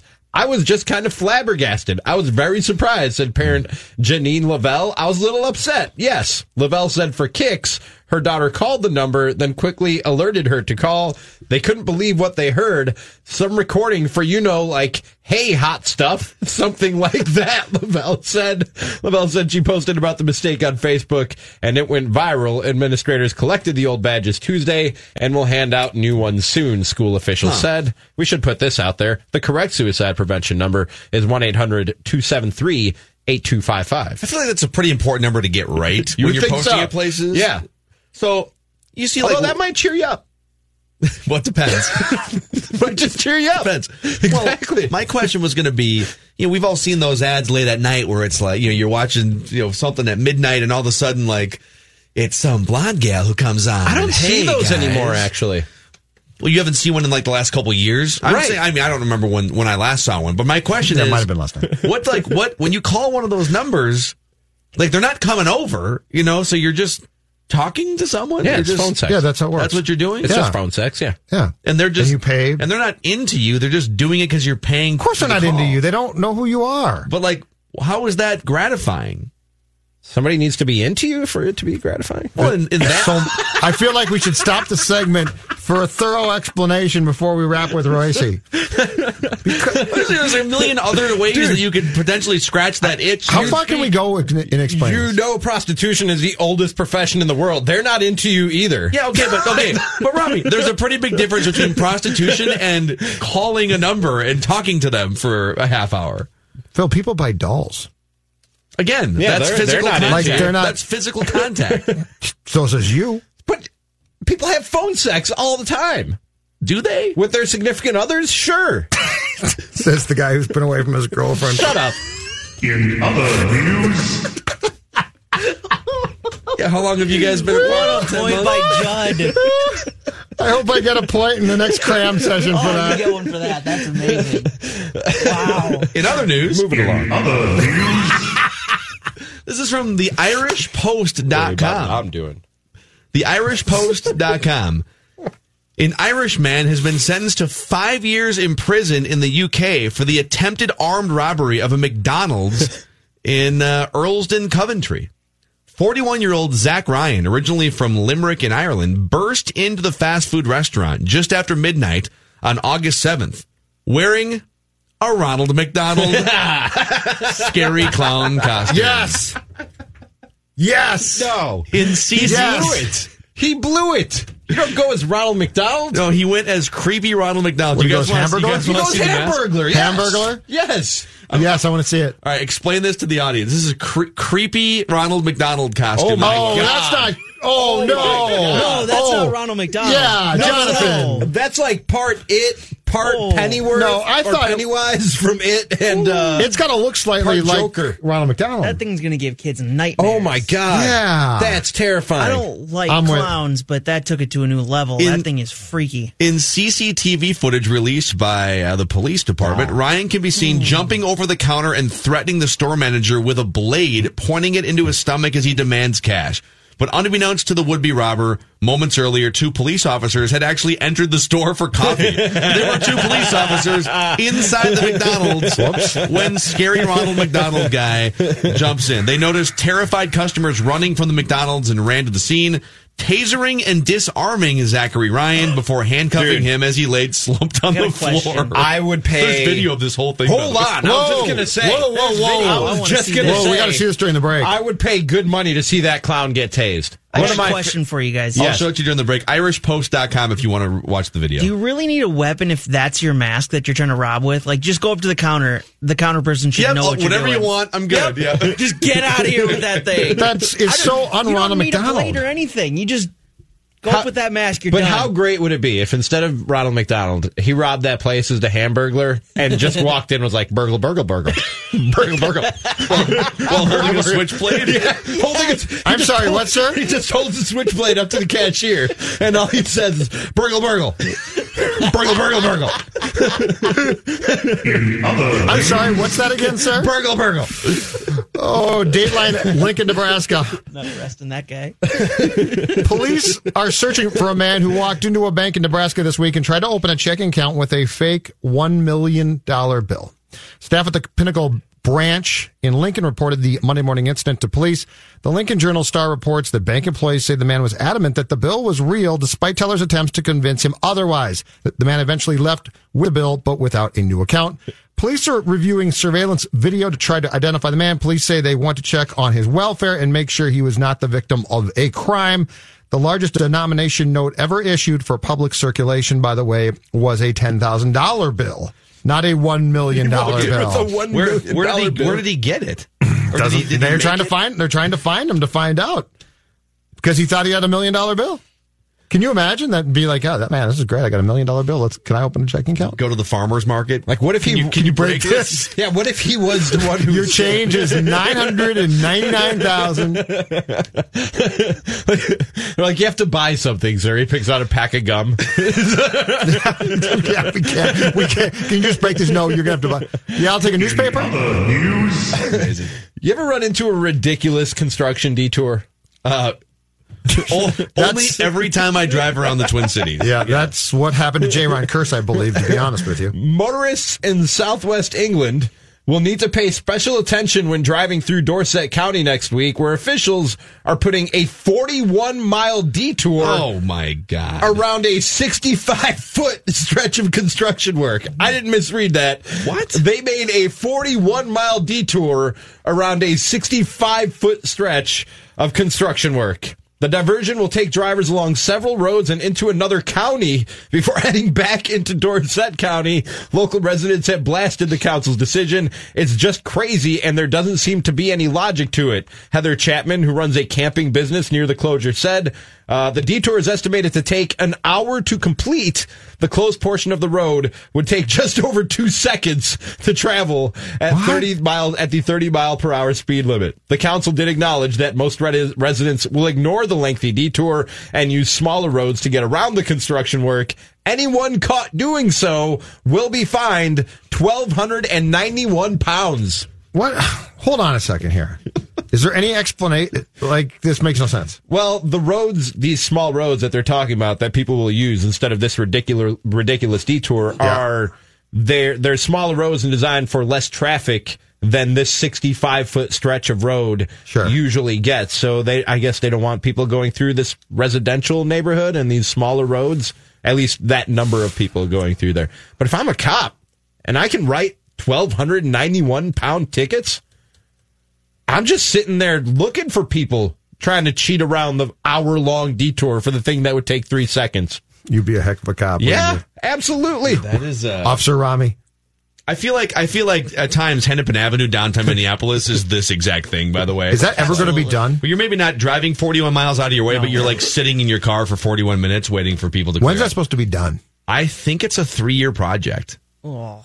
Didn't we just redo I mean, that 35W is the same thing. It's like a three that or was four year project. ten years ago? No, the Nic- and the Nicollet thing. That was, it- no, it's a complete disaster. They Yeah, completely botched it. Uh, I got one for you guys. In other news, Anyone in here afraid of water or uh, has a phobia of the ocean?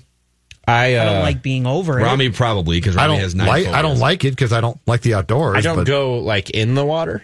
Okay. I'll only go in in a in a swimming pool because it's dirty. Well, this will. I'm only- not swimming in the ocean. I'm not swimming in a lake, and uh, I'll only go in a boat it's because of his phobia. of so terms. far as I can see the shore. Really, Well, you just gave us another. this will fortify- No, I just won't do that. This will solidify your mindset from CNN.com. A Florida surfer was riding the waves on Sunday at New Smyrna Beach when he got one good bite of reality.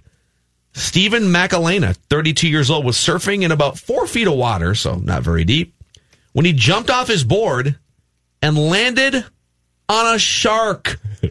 According to the County Beach Safety uh, Rescue, uh, whatever, on Florida's Atlantic coast. According to the he do this rescue team, purpose? the shark bit the surfer's foot once and then swam away. Macalena refused to be transported to the hospital. He was treated on the beach for minor lacerations on his left foot. Quote, the shark was not seen well enough to estimate the size. Uh, but he does uh, he does have minor injuries. I think my takeaway from this is I love the ocean and I love water, but like Do you swim in the ocean?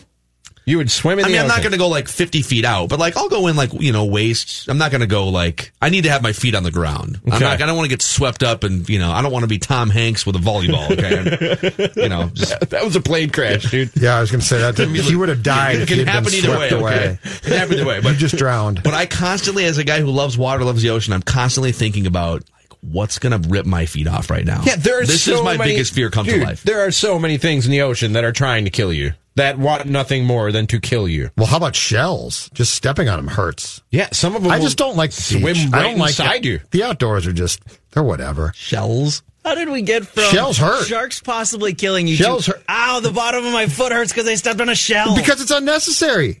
Shells are unnecessary. You don't need to step And whenever on them. like kids sea- collect them. Whenever seaweed brushes against my leg, I Oh, think it's it's, gross. I think it's something yeah, like I'm with Rami on this. there's. Yeah, just I no don't do lakes, man. There's nothing good I'm with that Rami. can come from going in the ocean. I need, Team Rami I'm here. with Jonathan here. I need to go back to Judd's threshold for what's dangerous versus like mine. So let's do another comparison. Okay. Oh my gosh, you got to be careful walking around out there. There's murderers on the street, and Judd's like, and those acorns are falling from the tree. exactly.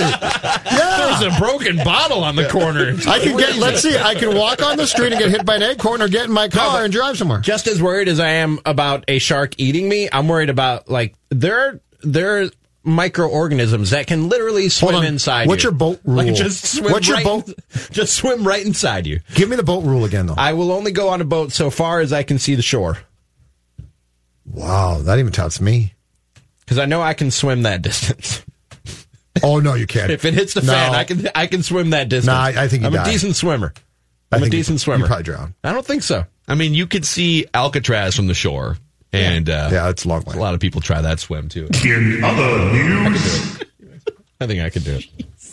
We got to wrap with Reusse when we come back. Those in? shells hurt. I don't know what you guys are laughing at me for. So painful. They cut the bottom So of your feet. It's unnecessary. There's never a need. If you want to go outside in Florida, just go to a spring training baseball game. Stay away from the. There's really nothing good that can come from going in the ocean. I'm with you. Nothing. That's ridiculous. Nothing good Team at all. Mackloff here. Thank you. Apparently, Reusse is going to boycott the World Series tonight if I read his Twitter account. Going to volleyball game, Right. He'll have to explain himself What? next. Yeah, he'll have to explain himself.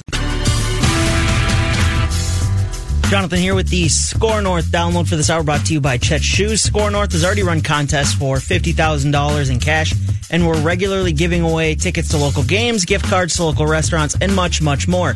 But in order to reap these rewards, you must have the SKOR North app available for free in the Apple or Google Play stores. As you heard in the first SKOR North download for the show, Mike Zimmer wasn't too happy with Jayron Kearse saying he was ticked off about the arrest over the weekend, so then he was asked so why'd you keep uh, Colton Hill over the first eight weeks since he got suspended twice, meaning he was out for the first eight weeks? Here's his simple answer. It didn't really cost us anything to keep him. So, I mean, there was really no reason to not. Seems simple enough. I guess I understand that. Yeah. That makes sense to me. Yeah, he didn't. He didn't. You know, he didn't commit a crime or anything. He just Can tell They didn't have to Zim's excited about it, can't you? They didn't have to pay him, so yeah. didn't cost him anything. That's been your SKOR North download. Now back to the final segment of today of Mackey and Judd with Rami.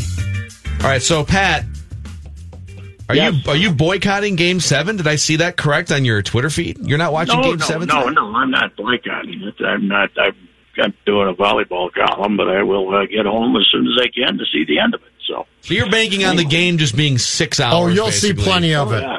Yeah, you'll Well, probably I see six tape it. innings. I did. I got to tell you, I tape it. You know how you tape, and they say, uh, "Do you want to extend it?" You know, if you want to extend the taping, I extended it an hour and a half for the World Series game. Might not be enough. you know, the three. I think it's a three hours uh, time slot there, and I extended it to four. If it, if it goes four and a half, I'll be able to watch the last two. Three You know, one of the things I really like about YouTube TV is you don't have to do that. It just knows. It keeps recording as long as the game is going, and then it's just there for you. It's pretty great. That's good. It is. Well, I, uh, you know, the way the way my some of my bills are rolling in on uh, my uh, current uh, provider, I might have to check that one out. Should. Anyway, yes, I endorse All it. right. Well, I, I'll tell you one thing. That was a that was an interesting ball game last night in many many ways, wasn't it? God Almighty. Yeah. There's this whole I, I called in earlier to Rami and the fellas. Uh, this whole uh, this whole notion that uh, they, they were trying to get their story straight on what they were reviewing. Unbelievable. You know, why in God's name, if we're not reviewing the actual outcome of the the outcome of the play, I have never heard of reviewing something to see if you can have a protest, and then when you're done with it, by the way, we make a big out sign. What was that? If you're not reviewing the play, what was that? Hey, Pat, I, I've got a very simple question. And every other sport has this. When they do these things, and, and they can make no sense, but why hasn't TV demanded, we need to know what you're doing? Like, Well, this is going in on, no one has a clue. case- yeah, but in this case, there was a very good reason why baseball didn't t- tell TV what they were doing. They had no idea what they were doing. They had no idea what they were looking at.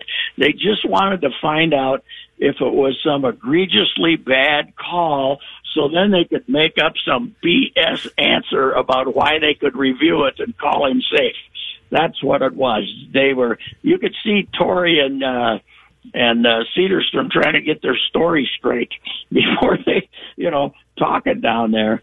They had no idea what they they were trying to find out if it was a terribly bad call. But my favorite part is when they contacted New York, nobody was home. Yep. no one answered. Hi, you've reached Major League Baseball. Leave a message. Alan, Alan Porter was out eating pizza, and the other guys were having a couple of martinis. I, I you know, you know, who knows? There might have been companions up there. Who knows what So, Pat, what, what I learned, so after last night's ruling, what I learned was a right-handed batter has to run a half circle to first base. Otherwise, they run the risk of having this called on them. And if I'm a first baseman and I think it's going to be a bang-bang play like that play last night, I just let the ball travel a little bit deeper, and my glove runs into the into the yeah, uh, the runner. but I mean, it, he does have uh, 50 feet to get into that uh, lane, you know. And I mean, and he did not get on the line itself. He was on the left side of the line to me uh, until he got right to the bag, and then he took a little veer. But I didn't think the ball hit him. Did the ball hit him? It hit him in his outside leg. The one that was that was basically on the baseline. The ball hit him in his leg that was on the baseline. But the the, the guy, you know, the, it was not a good throw. No, it was a bad throw. Yeah. that's the guy who couldn't reach it. But I think that you know, if you by the strict letter of the law, law the, the call was right. But as I said earlier today, it's real simple. No, there's nothing to protest. There's no protest. Joe Torre's right here. He'll rule on the protest right now. No, let's play. Why do we have these idiots sitting over there with these 1978 model headsets uh, and talking to nobody? It's a baseball. Oh, God. They got boom boxes and headsets. They, got- they are. They, do. They got a boom box got out. I bet they got a 14 inch Philco in the in the uh, in the replay room. You know, Pat, I don't mean to be an ageist here, but I think it sounds like we're all going down the same path. baseball. It's been a long time since baseball felt as old and stuffy as it did last night. For all the things you mentioned, and then Bregman feeling the need to apologize for carrying his bat, and then Joe Torre with his thick framed glasses going out for his explanation. It's just like God. It was it was the And- opposite of what the and- NBA and, feels and, like. And, and, and two umpires in good shape as me standing there, uh, you know, a lump, couple of lump guys who had no. You know, they were whispering to each other. They're not answering. That is classic that no one picked up in New York. There's nobody on the other end of this thing. For Rob Manfred, please press one. But uh, Bowie you know, it was a hell of a it was a hell of a ball game, unfortunately, and it was only three uh, forty something, three thirty seven, three thirty seven. The last two have been three seventeen and three thirty seven, so we're we're doing better. Not terrible. Uh, it it's uh, it it it was a really entertaining game, I thought, and uh, boy. Uh, Strasburg, uh, I, I get a kick out of this big discussion as to whether he's going to opt out. Yes, he's going to opt out. What's wrong with you idiots? Of course he's going to opt out. He's cheap at four years and a hundred million left. I think he can make that thirty-five instead of twenty-five, and get about uh, five or six years instead of four.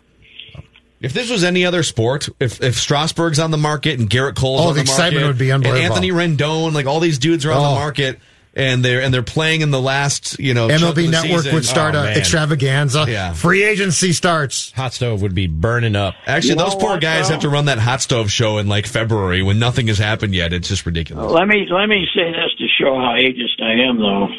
Next spring, first exhibition game, I hit Bregman right in the ass with my best fastball the first time he comes up. I you don't carry a, a bat all the way down to first base. Go get him. Then you know. And then if they want to throw at Soto, that's fine too. I do love the fact that these two teams share a spring training complex, so they can just go out in the parking lot and fight if they want to. So where where should he where where can you where's the acceptable line for you to drop your bat? How Oh, far can you carry? feet. Four feet, maybe six. Just get rid of it. Just get rid of the bat. You know, you you could see that the first base coaches for e- both teams wanted nothing to do with this. Yeah, I said that earlier was, today. That, was pretty Yep. funny. You know, you know, get rid of the bat, you jackass. Yeah. You know what? And the reason why I'm not You're not supposed to be lobby walking down there with a weapon in your hand. To get rid of the bat. Start using it. moron. You know, I would hit the first I would clap back at Pat, but I know that I know that you're not you're not the baseball fun police like other people are. You're you're drawing this line, No. but I don't think you're the I baseball don't mind a police. flip bat, but I just, you know, this is, uh, you know, and, and I agree. Apologizing, I wasn't raised like that. As my guy Rado, Rado says, well, let's call his parents and ask him. Maybe they was raised like that. you know, let's let's find out these stupid cliches. Uh, I wonder who talked him into. Uh, but I did uh, listen to Rami and uh, the voice talking today, and I agree with them. The Astros are, are pretty hateable, aren't they? Oh yeah, very hateable. Not I mean, not the they're players on the field, but the organization. Oh, the front office is despicable. They're they're arrogant. They're really arrogant. I think the whole you know I I you know I I like the you know some of the players. Correa is a hot dog. Do you like Hinch? And, um, yeah, he's okay. He strikes me as being a decent guy. I don't I don't mind him. Their GM's an arrogant. But I, I SOB. think they win tonight. I think they win tonight. I don't think Scherzer's, uh, you know, he's, he hasn't pitched that great, and now we wonder if he's healthy. And uh, Greinke will flip up something and get through five or six innings. I, I think Houston wins tonight, mainly because the best team usually wins. I think we see Strasburg tonight. What do you think, Pat? Well, if you need, I mean, if you're ahead, if you're ahead, yeah. Scherzer's you'll wife had pitch to dress tonight. him. If you're ahead, you'll pitch the ninth. But uh, no, I, don't- I don't think you'll just use him if you're behind four to one or something. I believe the last time that happened was Randy jo- Randy Johnson pitched Game Yeah. Seven in 2001, pitched an inning after he started Game I, I was there. I was there. Hell of a game. That was a hell of a game. Yes, Mariano gave up that. What?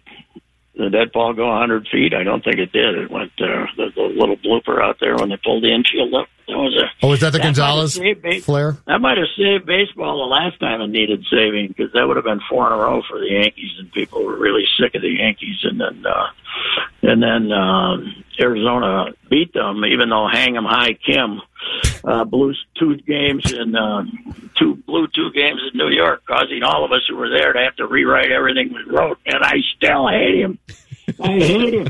Yeah, it's a reason I to. he came to. I hope he came to a bad end. I hope he's living in destitution on the wrong side of the border in North Korea. So you still have very passionate feelings about missing anyone. deadline on two occasions. I had some very fine stuff written that was no good after that guy got done hanging sliders. You've had some great leads go by the uh, wayside be- during World Series because of uh, deadline issues. Yes, I have. But uh, anyway, that's hey. Aren't we a little worried about what Mike Hughes was doing in this vehicle at 4 a.m.? he was he was throwing up. We know exactly what he was doing. His BA was much higher than Kearse. Yes, Now, has he had any suspensions? He's only had injuries, right? correct. Tore his knee up. He came with he came with one reason he was available was question. One reason that he was available was questionable behavior, right? Was that true, Mike wasn't Hughes? He, wasn't he supposed? Wasn't he supposed to be kind of a knothead? I don't remember that on Mike Hughes. I don't remember. I thought so. But yeah, he was thought so. supposedly it, it was it was Kearse, a woman, and Mike Hughes, who I think was le- leaning out the back seat window puking when the cop just happened to say this might not be right. So, if yeah, I guess maybe they had the right guy driving then. At least he wasn't so drunk he was puking. So that's good. No, he was a. Uh, it's nice though. This is we need this. This is our Vikings. These are the Vikings we know and love. Arrests. Come on, let's go. It's time We for the a Royce C. Map to come back, Pat. We need to We reboot the party bye boat. We got a bye week coming up. Come on, fellas. You know the lake won't be frozen over yet. Let's go. Come on. Love boat. Get That's the what you guys get are. the Royce C. Map back. Bloomington, Hey. St. Paul. Okay, who on this team would be the center star of Love Boat 2? Who would be Freddie Smoot? Who would be Freddie? Who would bring in the girls from Atlanta? Adam Uh, Thielen. Adam Thielen. I'm going with. As Matt Burke once said, "What's so bad about Minnesota strippers? Why you got to import them?" yeah, we got fine. You know what? And I think since Love Boat, we've upgraded our stripper game in this town. We got more strip joints than we've ever had, don't you think? Yeah, there's there's I think quite a few. could- I hear, we- I think we, I think we could get the local girls this time. That that save the boys a lot of money. and It'd be fun. It'd Yeah. be fantastic. I'd be willing to. I'd be willing to do the scouting work, Pat. Oh, so I'd be willing to do the scouting work for the Vikings. I'm I'm holding out for at least two arrests during bye week. Come on, let's go, fellas. you can do Up it. the ante. All right, Pat. We'll talk to you tomorrow. See you. Goodbye. See you, All right, Royce. let's, uh, Rapping with Royce. I love it. I love it. We post Love Boat. We upped our strip game, our stripper game. We're like, we can't. You know what? Bringing it in Hey, from Atlanta. no. That's a bunch of BS. It's just like college recruiting. You got to you got to fence in the state. Yep. Fence in the state. Okay. Atlanta is the mecca, from what I hear. That's what I hear That's too. what I From hear. what you hear, from what I understand. elite strippers. That's, yeah, that's what as I'm. PJ likes to say. Five, five star. Elite. Five star. Mackey and Judd with Where Rami. Find our play. podcast on the SKOR North app, Stay out of the Apple, ocean. or Spotify. Don't go in the ocean. World Series Game Seven. There are Next. shells out there. Why are they a thing? Whether it's Baker's Simple Truth Turkey or mac and cheese with Murray's English Cheddar or pie made with fresh Cosmic Crisp apples, there are many dishes we look forward to sharing during the holidays. And Baker's has all the fresh ingredients you need to turn today's holidays into tomorrow's memories. Baker's, fresh for everyone. Get more ways to save at the Buy Five or More Save $1 each sale. Just buy five or more participating items and save a dollar each with card. Baker's, fresh for everyone.